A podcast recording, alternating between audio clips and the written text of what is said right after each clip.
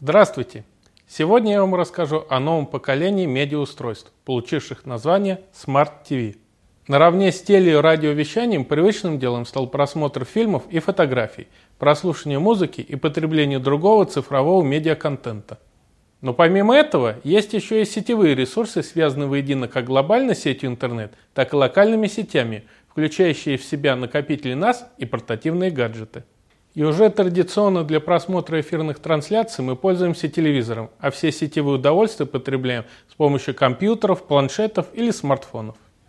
Такие телевизоры, как Samsung Smart TV, могут справляться со всем многообразием медиаконтента, от одиночных файлов до потоковых видеотрансляций, выполнять функцию терминал для доступа к произвольным интернет-сайтам и всевозможным сервисам, в том числе Facebook и Twitter, а также использоваться в качестве Skype-телефона.